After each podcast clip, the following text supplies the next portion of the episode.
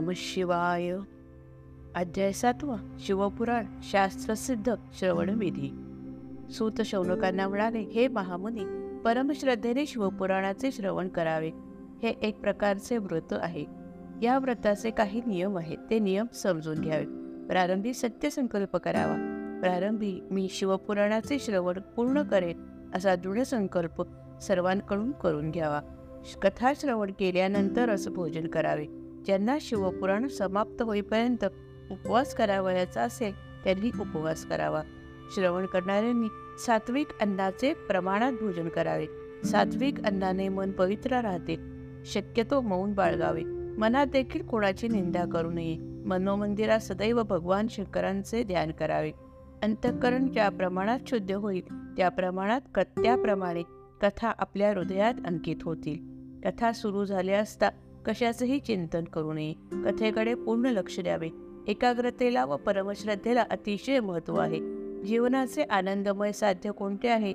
याचा मार्ग समजून घेतला नाही तर त्या मार्गाला आपण पोहोचणार कसे? यासाठी शिवपुराणातील कथा शांत समाधाने समाधानी मनाने समजून घ्याव्यात. अशा प्रकारे शिवपुराण श्रवणाची पूर्ण तयारी झाल्यावर वक्ते व श्रोते यांची मनोभावे पूजा करावी. शिवपुराणाचे पूजन करावे. कथा करणाऱ्या लोकांच्या बरोबर आलेल्या विद्वज्जनांचे देखील पूजन करावे.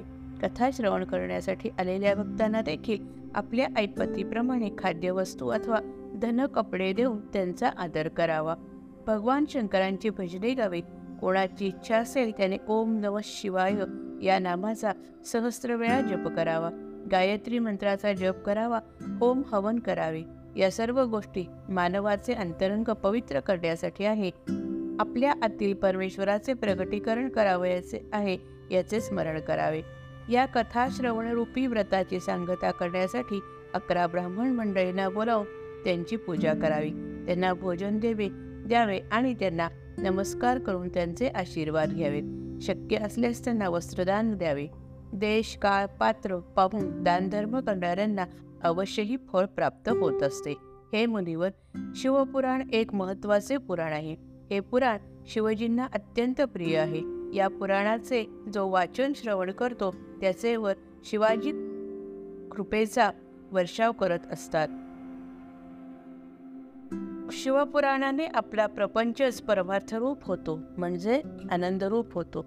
अशा या कृपाळू शिवशंकराच्या चरणी मी अत्यंत नम्रभावाने लीन होतो. जय जय रघुवीर समर्थ.